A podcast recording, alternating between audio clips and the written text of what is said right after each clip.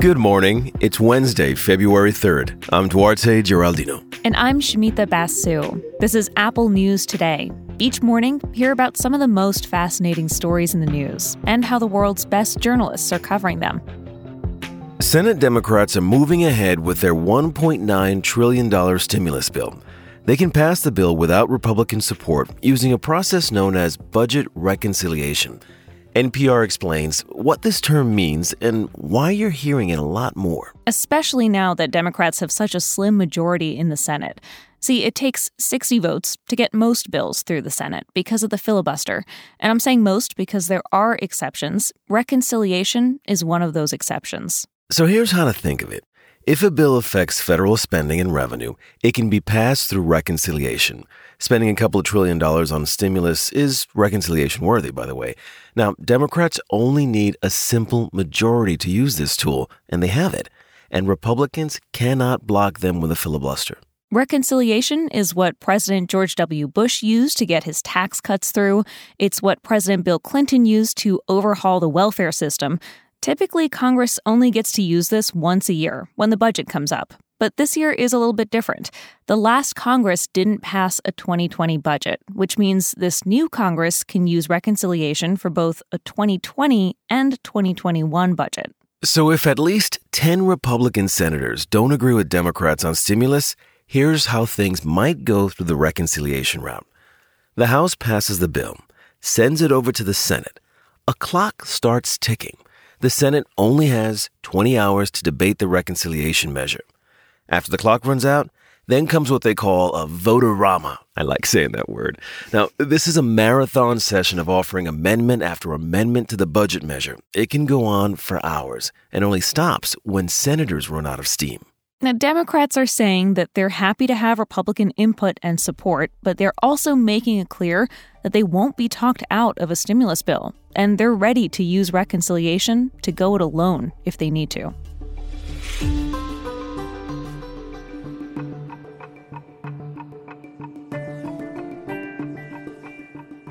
President Biden wants to undo Trump era immigration policies. Remember what he said on the campaign trail? If I'm elected president, we're going to immediately end Trump's assault on the dignity of immigrant communities.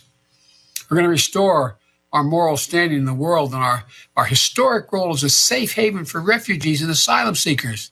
But as the new Homeland Security Secretary, Alejandro Mayorkas, recently said, reversing Trump's immigration policies can't be done with just the flick of a switch. Molly O'Toole is an immigration reporter for the LA Times who's been covering this issue for years. And she writes even with Biden in office, people at the border are still holding their breath. Trump oversaw more than 400 changes to immigration policy, including many that went into effect after he lost the election. This is one reason Biden's latest immigration moves are more focused on reviewing those Trump policies, not so much on doing them. Just for example, yesterday he signed several executive orders. One of them focuses on family separation. Biden is creating a task force to work on reuniting parents and children. Right now, there are more than 600 parents that are still apart from their children after being separated at the border during the Trump years. But the LA Times reports the executive order is vague about what happens after a family is reunited. There's no guarantee that families will be allowed legally into the U.S. Because of Trump's Remain in Mexico policy, 70,000 migrants are stranded at the U.S. southern border. Biden's order only reviews that policy. That's not the same as changing it. The same goes for Trump's public charge rule, which makes legal status much harder to get for people who use programs like Medicaid or food stamps. And no matter what Biden tries to get done on immigration, he's going to face opposition on multiple fronts from the courts, from Congress, plus there's some major logistical challenges.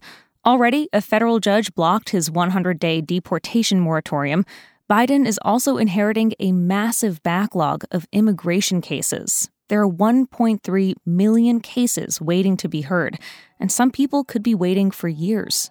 So, big picture, Changing the U.S. immigration system is a huge undertaking. Some advocates say they're frustrated change is not happening faster. Millions of people who aren't sure what their future holds will live under the weight of Trump era policies for months to come.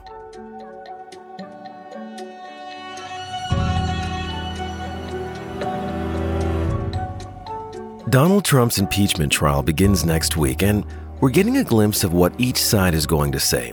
Trump's attorneys will argue the former U.S. president played no role in inciting the January 6th riot at the Capitol. House prosecutors, on the other hand, will say Trump was singularly responsible for the insurrection. We'll have much more coverage of the impeachment trial in the days ahead, but today, let's focus on the rioters themselves. A new analysis shows what we saw that day seems to be the product of a whole new kind of American radicalism, one that goes beyond violent far right groups. That analysis comes from Robert Pape and Keven Ruby. They work for the Chicago Project on Security and Threats. Their group has studied international and domestic terrorists for more than a decade. And in The Atlantic, they write about their research into the almost 200 people charged with crimes related to storming the Capitol. They analyzed court documents and media coverage. They went through data on demographics, past arrest records, and militant group affiliations. They found a majority of suspects in the Capitol riot do not have a connection to existing far right militias, white nationalist gangs, or groups like the Proud Boys, Oath Keepers, or Three Percenters. Unlike previous episodes of right wing extremism, 90% of the people arrested at the Capitol were not in those kinds of groups. And a common misconception about people who gravitate toward extremist behavior is that they're uneducated or unemployed. These rioters don't fit that description. In fact, you might say they had a lot to lose. They were CEOs, doctors, lawyers, accountants. Court documents show only 9% of those arrested are unemployed. 40% were business owners or worked in white collar jobs. What this Atlantic article lays bare is that the Capitol riot shows the U.S. is dealing with a new element in American politics a mass political movement with a foundation of violence. These researchers are warning old counterterrorism methods may not work here. Simply focusing on far right groups won't be enough.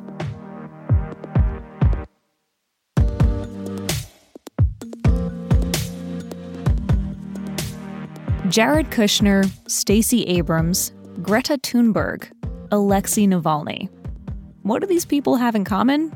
They were all nominated for Nobel Peace Prizes. And although that sounds like a big accomplishment, really the truth is, even you could be nominated. CNN has an article explaining what it takes to receive one of these nods, and the truth is, it's kind of not a big deal. You just rained on my parade. I'm going to cross that one off my wish list. Sorry, Duarte. Now, there are hundreds of thousands of people qualified to make a nomination. Former prize winners, national office holders, professors, they can all submit a nomination. That's how Jared Kushner got his. It was submitted by Alan Dershowitz, one of the lawyers who defended President Trump during his first impeachment trial. He's a professor emeritus of law at Harvard, which makes him eligible to submit a nomination. Typically, about 200 people are nominated every year. The deadline already passed to be nominated this year. But there's always next year if you want to throw my name in the hat or get yourself on the radar, Shamita. That's right, Duarte. Dream big. Well, dream moderately big. You can find all these stories and more in the Apple News app. And while you're there, check out some of our audio stories. We'll talk with you again tomorrow.